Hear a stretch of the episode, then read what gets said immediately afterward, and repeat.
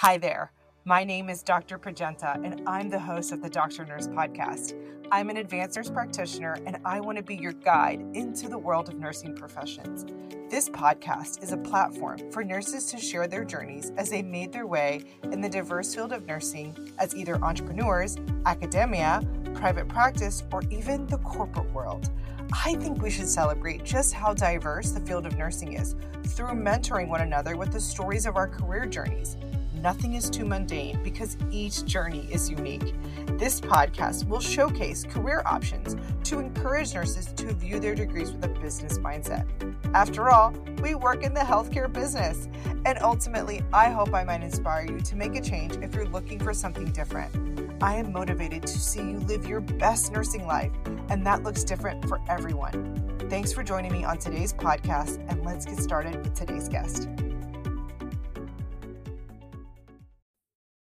Hi, guys. Welcome to the Doctor Nurse Podcast. I'm so excited today to have on my show the amazing Catie Harris. She is a PhD, MBA, RN, and I also believe you are an ARNP. You are the owner of a business called Nursepreneurs. She is a business mentor, a nurse business mentor, an online educator, and an author, hailing from Philadelphia, Pennsylvania after spending years of time and money on coaching to get her job and her nursing expertise up to a level that she felt like she could market it, she decided after the birth of her son to start teaching other nurses how to create businesses for themselves by leveraging what her failures were, but also what her successes were, so that other nurses could get to the things that they wanted out of their careers faster. Catie, thank you for coming on today. Thank you for chatting. Let's dive right in. Thanks for having me. All right. So, the first question for today is tell me exactly what it is you do. What's your job title these days? I call myself owner and CEO of Nursepreneurs, and basically that's the business that I started back in in 2016. And so I mean, my job right now, for for year for several years, I was a solopreneur. So my job was everything that had to be done. In the last couple of years, we've started to hire on a team, and I still find myself doing a little bit of everything, much to my team's dismay. Like they're like, go do something else. Leave us alone. I still wear a lot of hats and I wear a lot of the, the top management type hats in the business as we grow. My role is to kind of just have the vision for nursepreneurs make sure that we're on track and doing what it is that we want to do for nurses, which is to empower them and, and help them, inspire them to take the next step uh, in their careers or start a business if, if that's what they want to do. So. Interesting.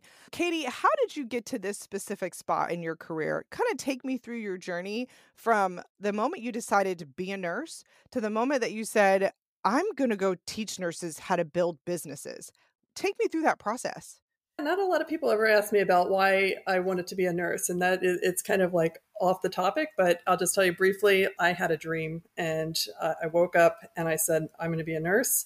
And my mom was like, that's ridiculous. They did not want me to be a nurse. My dad wanted me to be an actuarial scientist, and I, I didn't even know what that was until like a couple years ago. Come to find out, it's like that the statisticians like banging out numbers all the time. Like that would have been the worst career ever. But all he wanted was to make sure that I had lots of money so I'd be secure and that kind of stuff. And they didn't see dollar signs in the nursing career. But I was persistent, and nothing would derail me from this plan. So I went into nursing, and I, I loved it for the first couple of years. It was a lot of fun. I mean, I grew up in nursing in the late 90s, early 2000s. And back then we had a lot of freedom.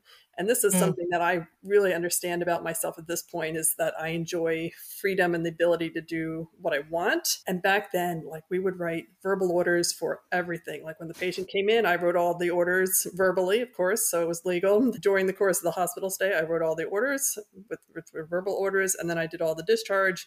I round it with the attendings. That's just what we did. And then they started to crack down on that in the hospital and said you can't yeah. just verbal order the whole stay of the patient, right or wrong. But it, it put a constraint on me. So I ended up going back for my nurse practitioner degree. And I'd worked for neurosurgery all these years. So when I finished the nurse practitioner degree, I was doing legally what, you know, I, I seemed to be doing previous to that. Um, I, I really loved that position as well. And I worked with the, with the neurosurgeons. I grew up with the neurosurgeons from like intern to PGY two, three, all the way through six or seven, whatever they go to. Yeah. And, uh, you know, wanted to, I didn't want to be a doctor, but I wanted them to respect me by pulling my weight. So I thought I had to work as hard and as often as they did. I would show up at five in the morning to get my rounds done and have the entire unit in place by like 8 a.m. and then wow. go get breakfast. Right. But then I would stay until like six or seven o'clock signing out with them as well. So I'm putting in all these hours. But over the years, it starts to, to wane on you, and the residents start moving on, and, and you're kind of still in the same spot. It, it got to one point, five or six years into it, that the PGY2 that I learned with, we went up the ladder together, but then he graduated and became the director of some cerebrovascular stroke center.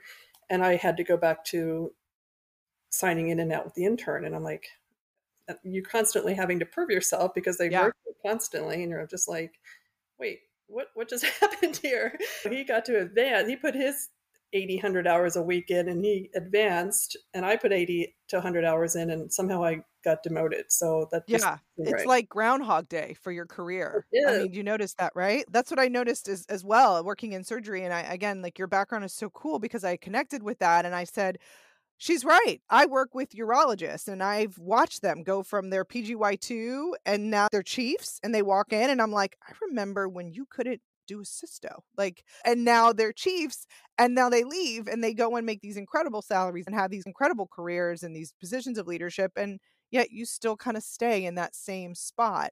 I totally connect with you on that because it's it is something that I think I don't know how we remedy it, but I don't necessarily think it's where nurses need to spend at least for me. I looked and thought this is not a good use of my time overall. Does that make sense? Absolutely. And I can one better you on that because like the role of the nurse practitioner, like I had free reign in the beginning. Like the residents were just like, oh my gosh, just help me. And I, I love that. And that was part of the fire under me. It's like I controlled that unit. It was mine. I did what I want. I kicked physicians out of that unit. People were afraid of me. like, type. But then they started bringing in these neurointensivists, and it's they started again. It was like that whole scenario again where they started clamping down, clamping down, clamping down to the point that my role literally was to collect information and then we would all round as a team. I felt like my job was to put in orders as we walked around and laugh at the physician's jokes just to make him feel good. And I was like, I'm like, this, I hate, hate, hate. I'm a medical scribe, is what I was. And he, actually, one of the attendings yelled at me because I had extubated a patient. I've been there for 20 years. I know when somebody can be extubated post they had gone down for a procedure, came back an hour later, needed to be extubated, so I extubated. And he came in and he was like purple. He's like, "Who are you to ex?" I'm like, "What do you mean? Who am I to ex? I'm the nurse practitioner. That's what I do. I I make sure wow. the patients are safe, and then they're ready to be extubated. I extubate them." And I was like, I, I just can't deal with this anymore. It's it's too much." And so, take me from the moment that you decide at your job. I, I'm burned out. I I'm never gonna get the respect I deserve. Where did you go from there? I realized that a long time ago. So around 2008, 2009, I had a, a huge fight with my attending. And this is the, the pinnacle of my nurse practitioner career where I was running everything with an iron fist. I got into the fight with this neurosurgeon. And ironically, this guy was a, he was a total jerk. I don't know if this is a PG show or not. So no, no, you're good. no, you're good. but anyway, this is the type of surgeon that would like harass the residents, throw phones around the unit, choke them, and just physical abuse, just all kinds of mental abuse, whatever. And so I got into a fight with him and told him he was an idiot. And he ran off to the chairman, and the chairman they suspended me for like three days. And I was oh like, "Oh my gosh!" Yeah. I was like devastated. I was devastated. I'm like, the unit's yeah. going to fall apart. In my imagination, this is the whole unit's falling apart. I had to go to anger management classes on top of it, which is really funny. But because anybody that knows me knows that my boiling point is like 3000 degrees and it's just so hard to get me mad. Yeah. Um, but I came back and nobody had even noticed that I was gone. And uh, oh. nobody said, Where were you? What have you been doing? The unit fell apart. And there was none of that. And it that's when the reality of it kind of crashed down on me and it took me a while i had to grieve that moment because oh. i thought i was so much more important than i was and I was it started to question things like why am I spending 80 hours here? Why why have I not taken a vacation in 3 years? Like all that kind of stuff. At that point, from then on, I was looking for an out without realizing that a business would be it. Okay, I have one thing to say about what you just said. You said you came back and you realized that they didn't miss you and that you were angry. I don't think that you were angry at probably that person. It's probably been this buildup of all these little micro issues that then it's like you're right your boiling point was reached in that one situation but it had been boiling for Yes. years. That was my thought. Um because i know that feeling i understand i can connect to what you're saying as you kind of watch the injustice of things all around you and you're like okay take it absorb it take it absorb it and then you're just like enough! Like i can't do this anymore. Unfortunately so many nurses are at that point so many nurses can connect to that because we as nurses we just absorb we have we're in a situation we don't like and we adjust to the situation and eventually you get to the point where you're like square peg round hole. Thank you for sharing that. So from from that moment that you decided it's time to go into business I, I believe when i was looking at your journey you spent some time in corporate america working for walmart. I did. And uh, just to kind of piggyback off what you just said, though, that has been my modus operandus all along is just to take it, push it down. That worked in my 20s and 30s. Uh, Yeah. it's just not work anymore. It just, I can't push it down. It's like, ugh. and that's been part of my journey in business is just resolving all the stuff that I pushed down over the last 20, 30 years that I got it actually back to, you know, childhood or whatever. That has been absolute the journey. And we can talk about that in a bit. But so I, I was very fortunate, I guess. So to take you from that point, I, I knew I had to get out. One of my um, chief residents that I had been really good friends with over the years had just graduated and he was moving down to Atlantic City, which is just an hour away. And he was going by himself and his he was tasked with having to open an entire cerebrovascular stroke center single-handedly as a new grad. And i was like that, that, that's just the type of environment we work in. And so i was like well i'll go down to, to atlantic city with you. So i went down with him and that's where i learned all these other skill sets and i had my freedom again which was huge. But then i had my son and i'm a, a single mom by choice and my son was sperm donation so it was all very planned. And so i had my son in 2012 and I, I, again, that's when I realized I just can't do this because I was on call 24 7, basically seven days a week with him trying to put this thing together. I had, had also graduated with my PhD in 2011, and I thought, well, let me just get an academic position. So Yeah. that's what I did. I applied for it. I got accepted as an assistant professor in the nurse practitioner program at that college and i'm like i i'm i have to quit. Like i, I can't do 80 hours a week. I can't do Yeah. on call with a newborn. So I, I went to academics and in academics oh my gosh i remember my first day i walked in. And now i'm used to like running around the hospital like a chicken with its head cut off. Come into the to the academic setting i sit down and i'm staring around and i'm like what in the world am I supposed to do? you know, I have like one meeting on uh-huh. my my calendar for the whole week. I'm like, okay, are they actually paying me for this? Like, I don't know. is this a joke What? Is this a joke? I was actually very productive that year because I really didn't have all that much to do. I wrote a lot of articles. So I started investigating all kinds of different stuff that I could do. That's where the, the basis of my business came from out of pure boredom in that job. What was your research? If you don't mind, if you can just like sum it up, I really enjoy elements of research. It's a lot of work to do research. People need more respect for that work. Well, I'm very project based. I went into like I was very interested in nurse practitioner fellowships and my I had written literally the book for neurosurgery for new nurse practitioners because we would bring people in and they'd be gone 3 months later because there was no ev- everything was implicit. All the knowledge was implicit. Took it upon myself to write the manual which is funny because the, the intern uh, one day was like, well, we don't do stuff like that around here. I'm like, look, jerk, I wrote the manual of what we do. I wanted to expand that to create a nurse practitioner fellowship program for nurse practitioners, obviously in neurosurgery or neurocritical care, because it's such a steep learning curve. Specialist. hmm Yeah. And I felt like we could better onboard them through some sort of like step by step process. so And that was your research. so that was the project that I spent the most time on. Built it out, got neuro- neurosurgery was all on board with it until it, it came time to pay for it. And then they're like, well, we can't, you know, where are you going to get the money for that? I'm like, but anyway, they, they, they actually took the, the whole project from me, which was another one of my last straws. They're like, okay, we'll take this now. And I'm like, wait a minute. I had the whole project basically stolen from me. It really just it was another one of those how many times are you going to make this mistake? But about that time, um, Walmart was starting their nurse practitioner clinics down south and they needed a, a, senior manager to recruit nurse practitioners into the clinics. A, a, friend of mine was friends with the recruiter who was looking for the nurse practitioner to do it. And she said, Well, Catie's the, the director of the acute care nurse practitioner program. Maybe she can help you. So they called me and they're like, Do you know anybody that would want this position? And I was like, Me. I that position. Uh, so it, yeah. it, dropped in my lap. Did that for a couple of years, and and it was fine. It was interesting, but and that's where I met a whole bunch of nurses that were doing amazing things all over the world that inspired the podcast. But they let us all go like a couple years into it, and I thought, well, now what? I mean, when's the next time something's going to fall in my lap? Wait, and so Walmart just let you guys all go? They just laid you off? That's how, I guess that's how they do it in corporate. We would have it seemed like every month or every couple of months we'd have a big meeting and they'd say, "Oh, we just let the chief nurse practitioner officer go," and I'm like, "Well, that's not good." wow.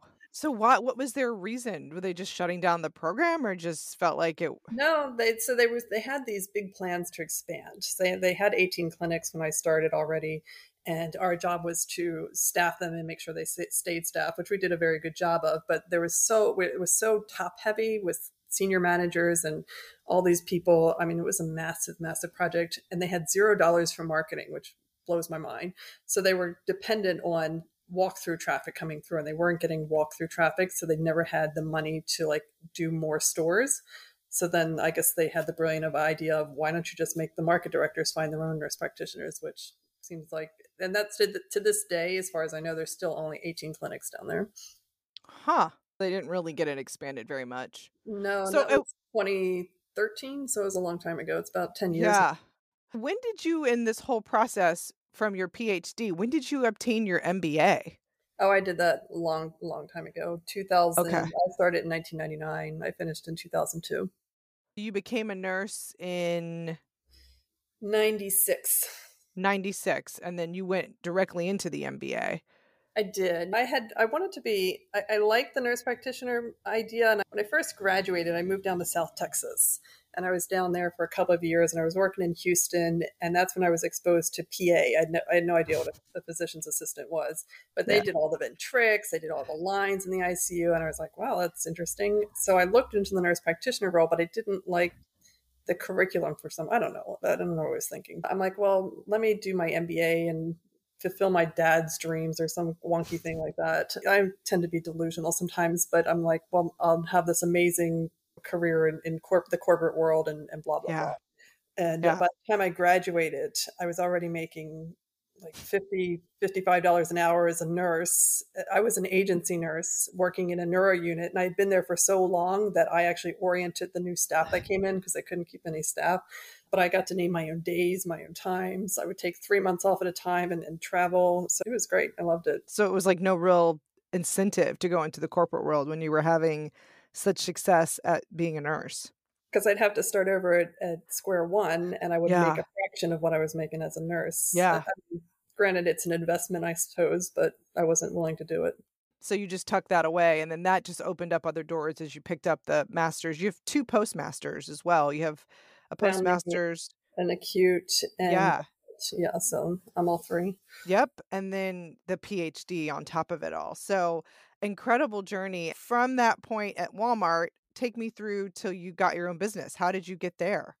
So, part of my role at Walmart, like I said, was to recruit uh, nurse practitioners. So, I went to the head of AANP and I actually ended up in it's called the Global Nurses Leaders Institute and it was held out of Geneva, Switzerland. So I went there and met nurses from all over the world, and they were amazing. And How I just was that? It was great. They took people from Africa and Australia and New Zealand and China and, and nurses, and they brought us all to, and that's where I met Diana Mason. And Diana Mason uh, does talk radio and and all these things. And I'm like, I didn't know you could just become a talk radio hosts like it, it, so these things it was like i was living in a bubble and yes the bubble popped as i started hearing other people's stories and i thought well why can't I do these things? We went to the WHO, and at the WHO, there's a nurse there who is a nurse consultant. I'm like, why don't I have that? Well, that's really cool. I want to live in Geneva. I love Geneva. Um, I started asking all these questions. And when I came back from this experience, I was just blown away. And that, I just wanted to find more nurses that were doing stuff like this because my conception of what I could do as a nurse and a nurse practitioner mm-hmm. was completely limited to the hospital. Yeah. And now it was like anything is possible. And that just kind of opened the ideas up. And then how did you get your first client? What was the day that you decided to set up shop for Nursepreneurs and just take it by storm? I had decided to put together uh, a business course. So I had put together a couple businesses before that. One was called Coordinated Care, and I was doing transitional care for stroke patients, which evolved into concierge nursing. And I did that with a partner, and we had we took care of plastic surgery patients after the um, operating room. And then I was helping other students. I would host, uh, not parties, but kind of masterminds at my house and, and talk to nurses that were doing stuff. And one nurse was doing IV hydration, another nurse was doing NCLEX reviews, another nurse was doing Medicare navigation, and all these different ideas. And so we would talk about them and stuff. And I would help them and kept coming back to me, you should help nurses to do this. Put the the step-by-step business together that was kind of the formation of it. But I really dragged my feet with this, and I'm like, okay, well, I need to learn more. Uh, it's always a because of death. I got to learn like so much. So I spent all 2016 learning as much as I could.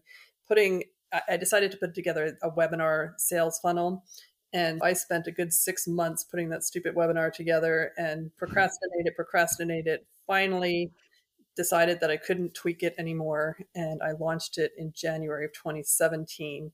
And by this point, I had put in like, I would say thirty or forty thousand dollars into wow. education in this level, and I did, I got four sales once I did that webinar. I had like three hundred people sign up for it, and then I got four sales. So I was I was devastated. I was like, this oh. is horrible. It was a five ninety seven program, so I spent forty thousand dollars to make two thousand, but when I went to my coach, she was like, if you look at these numbers, you're statistically on par. You're where you need to be. I know you're devastated because you only had four sales, but you had four sales. It's four people that trusted in you, and you have to yeah. start there and you have to like make sure they do well and just build up other people's confidence that you can help them. And the way to do that is through testimony. And that's what you've done. I mean, so many of your students I've spoken with that I've had the pleasure of seeing how you've helped them in their businesses are generating success, are finding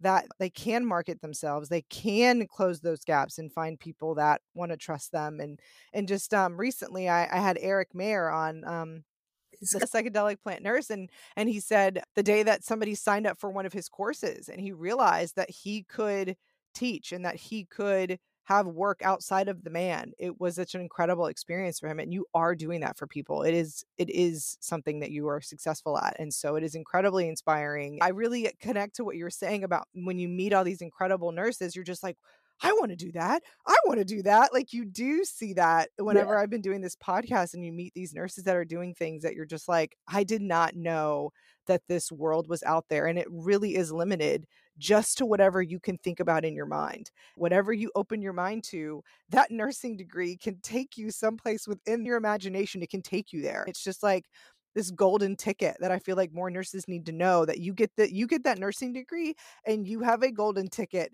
to whatever you want to make up and just go for it. Um, as long as the market's there and, and, the business aspect you really understand throughout your journey can you just can you describe to my listeners maybe one of the biggest successes or, or, or times that you felt like this was a really big win for my career honestly I, I think that moment as I remember it being devastating, but that was kind of a turning point for me. You know, I had done a couple more webinars after that and generated some more income. And then I stopped around, it was February, March. Maybe I did three total. And then I was in this group with Kevin Rogers, and Kevin Rogers is a, a freelance copywriter, and he used to be a stand-up comedian, but he's. He's hilarious, but he's so amazing. So I was in one of his coaching programs, and it was about September and I said, Well, I want to generate more income. I don't really know how and stuff. And he's like, Well, what have you done in the past? And I told him about the webinar. And he's like, okay, let me get this straight. The only thing that's generated money is a webinar, so you stop doing it. And I said, Well, when you say it out loud, it sounds ridiculous. yeah. And so he's like, Well, why don't you go back to webinars? And I thought, Okay, well, I, I really probably didn't need to pay somebody to give me that advice. But he was so right. And I just needed to hear it. And so I, I went back to webinars and they, they continued to, to generate income for the business. And then I took it to the next level in pairing with these nurses uh, that have their own businesses. Because that was the one thing that i had this facebook group at the same time. That was another thing that came out of one of my coaching sessions is that you should start a facebook group. I'm like okay but what if nobody shows up? And you had all these kind of childhood fears of yeah. hosting a party that nobody comes to. Sure. But pretty quickly people joined and it was very interactive and stuff and, and the people in that group kept saying does somebody know somebody that does iv hydration does somebody know that somebody that does lnc i don't know how to do any of these things so i started looking for nurses that did that had a successful business that they could uh, teach and that they could teach the students. That's where the business really took off was building those partnerships. Wow, building partnerships with nurses. Not yes. not embracing a scarcity mindset of mine, mine, no, you can't help me. But what I what I've heard on another podcast that you were on was when you finally joined in partnerships with nurses, you really became successful. You really were able to get the ball rolling as far as your business and the the thing that you wanted to create.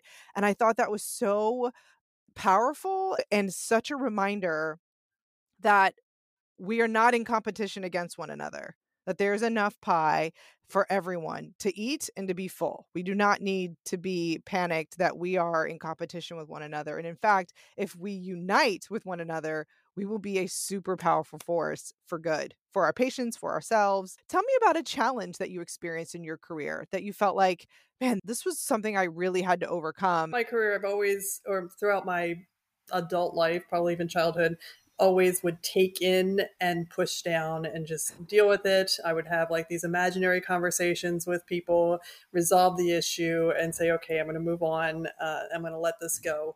But it still gets cemented down. All that stuff comes out when you start a business. So when I first started the business, my coach was like, "Why are there no pictures of you on on the website?" And I was like, "Well, nurses huh. don't do that." And uh, she's like, okay, well, here's a bunch of nurse websites where they all have pictures of themselves on the website.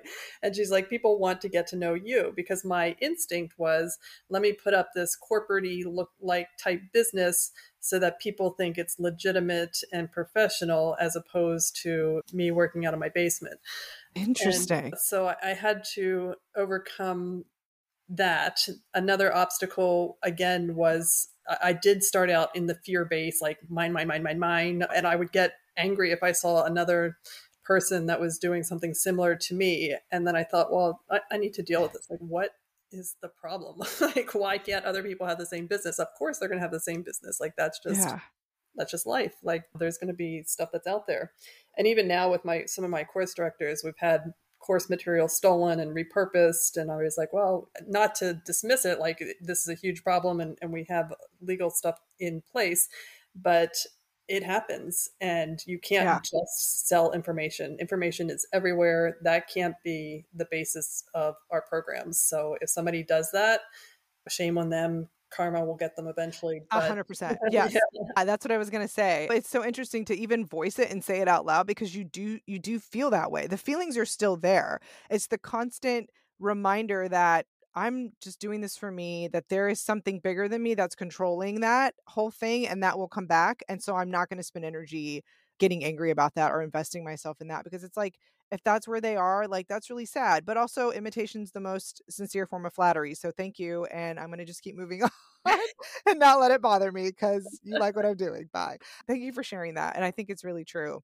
So, and, and you mentioned one mentor earlier. I, I can't recall her name, but you said one lady was really big at helping you. And I know you've had a ton of coaches and mentors. So maybe for this question, I'm going to reword it a little bit and say, what is the difference between a coach and a mentor from your perspective?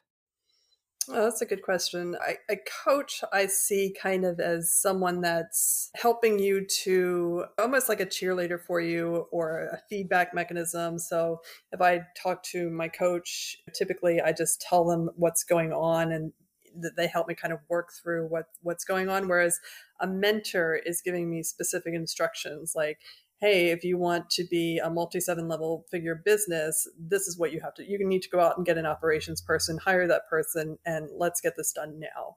So they're giving me more strategy, whereas as the coach is giving more support. Um, Got it. They can certainly cross over and that those lines get blurred, but that's how I would differentiate them. Yeah. And, and have you had mentors that you felt like anybody that really stuck out that was huge in your life? I've had tons of, of coaches and, and mentors over the years. Right now, I'm working with Perry Marshall, and I've been with him for years. Love love love his stuff i just really identify with him and ironically I, I met him back in 2017 when there was a the solar eclipse so he was from like Firth, Nebraska, and he sent this newsletter out one day and he said, Let's, I, I want to go uh, see the eclipse because it was going to go through the path of Nebraska and we're going to camp out in a cornfield. Who wants to come? and we'll do some marketing. And I, I felt like weirdly compelled. I read that, and I my son was three or four at the time. Uh, yeah, four. I and I said, all right. I bought tickets that afternoon, and we went to Firth, Nebraska, to watch the solar eclipse. And that meeting changed my life in so many ways. Interesting. It was, it was Is it just the, the the topics, or just like the whole environment, like being in the eclipse and your son being there and everything? The environment, the top. They didn't talk about anything marketing, and for years I was very just kind of like ambiguous. So I don't want to say atheist, but I was always just so like indifferent, let's say, to that whole aspect. And that sent me on a whole nother path of just a spiritual journey and a wow. journey that really helped my my business because we actually didn't really talk anything about marketing. We talked all about kind of like bigger purpose, which I I never would have gone if I had thought it was going to be that because it's almost kind of anti that stuff. But it changed. But it everything. opened you up to that. Interesting. Yeah. I wonder if there's an element of that that actually is kind of in line with business is understanding the spiritual aspect of what's going on with you and attracting those things to you even though you're not necessarily with marketing it feels very intentional right but with that it feels like a little less you a little less you and a little more like stepping back and letting things work outside of you and realizing sometimes you don't have to strong arm something right it can just happen naturally right um and really just kind of tapping into allowing things to come to me. Uh, and they're really, really big. Perry's really big on that is just space in the morning, even if it's like 20 minutes, but up to an hour. And it doesn't have to be meditation, but just set and listen, let the noise go out and let the ideas come in. And it, yes. it's so important. Oh, I agree. Oh my gosh, that's so cool. All right. What advice would you have for a new nurse starting off in a career? She just got her diploma. She's sitting out after graduation. Everyone's kissing her. Congratulations. And she's internally panicking and wondering, what am I going to do? What do I wish some nurse would have told me she would have known looking back at herself? I, I love this space, the entrepreneurial space. I know it's not for everybody, but it's something to explore. And that's one of the things that I want uh, nursepreneurs to do is to offer kind of a, a, different specialty for nurses to go into, kind of like OR, ICU, entrepreneurialism. So something along those lines is just another opportunity to consider. So, just really exploring the opportunities. We're partnering with more and more nurses to bring more business opportunities to them and just keep an open mind of what you could do. Don't put limits on on yourself or say nurses don't do that, which is what I said. and it's not true. Nurses do everything. There's it would be harder to come up a career that didn't mesh oh. with nursing than to list all the things you could do with nursing. So yes, hundred percent agree. So the last part, Dr. Harris, of our interview is the rapid fire questions, questions, questions, questions. Ah. And these you can't prepare for, they're just fly by the seat of the pants. Are you ready? I think so. okay. when you're not working, how do you like to spend your time? reading books and drinking wine. and drinking wine. And so, what are you currently reading? I'm actually reading Storyworthy by Matthew Dicks, and it is fascinating, absolutely fascinating. How to wrap story to teach people. Ah, is it kind of reminds me of the guy Story Brand? Yeah, yeah, yeah. That's who I Actually, I read that just book. finished his book called A Million Miles in a Thousand Years. I read that right before Storyworthy, and I, he had me in tears like throughout that. It was so touching. It was the use of story to explain certain ideas. Absolutely wonderful book. When I read that book, and this is kind of a side note just between you and I, I felt like um it helped me feel like what I was doing with my podcast, like the the the telling of the story, tell me your story, tell me your journey. It did make me feel like that's what I want. Like he kind of helped make me feel like that was what I was wanting to make or like build. Like he inspired me a lot when I read his book. I was like, that that's what I want to do. I want to tell stories. I want to tell people stories and let it inspire them because I think it is inspiring when you hear things and you just share things about your life and people are like, "Wow, if she can do it and she sounds like a normal person that I can connect to, I can do it." And so I think it's really beautiful. And then the last question is have you ever been to a concert, Catie? And which one was it? What was your first concert you attended? I think it was probably Bryan Adams. Bryan Adams, country music. Not what he's was he country? Bryan Um, Adams. I got my first real six string. Oh, Oh no, no, no! He's not country. I'm thinking of uh Luke. Luke Bryan. played till my fingers bled. Was the summer of sixty? Right, that's what was. That's him. Oh, okay, okay, yes. Wow, that was your first concert. I th- it may have been one of my my first con- maybe might have been a Billy Joel concert. I don't remember. I didn't go to many concerts as a, a child. I was always kind of weird and, and didn't do those kind of things. But those are the two that I remember. Really cool. Thank you for sharing. Thank you for coming on to the podcast today and just being so open and vulnerable and and talking about what you've done with your career. It's incredible. And again, like I said, I'm a huge fan. So keep it up, Dr. Catie Harris. Thank you so much. We are at the end of our time together. I really enjoyed the chat. Please be sure to subscribe to the show so you don't miss an episode and leave us a review if you like the show. I would love to get five stars. The Dr. Nurse podcast is on Instagram, so please follow us there for any updates on new podcasts and inspirational information to help you on your own journey. You can always message me at the Dr. Nurse podcast at gmail.com with any career information or professions that you're interested in hearing about. And as always, thanks for listening. I want to thank my biggest fan supporter on Patreon, Kevin Pryor, for your support of this podcast. If you love this podcast and want to throw some support my way, I would greatly appreciate it. My link is in the show notes. And just a reminder the information in this podcast is for educational purposes only, and the information should not be used as substitute for professional care by a medical provider. The information in this podcast does not represent medical or other professional advice or services.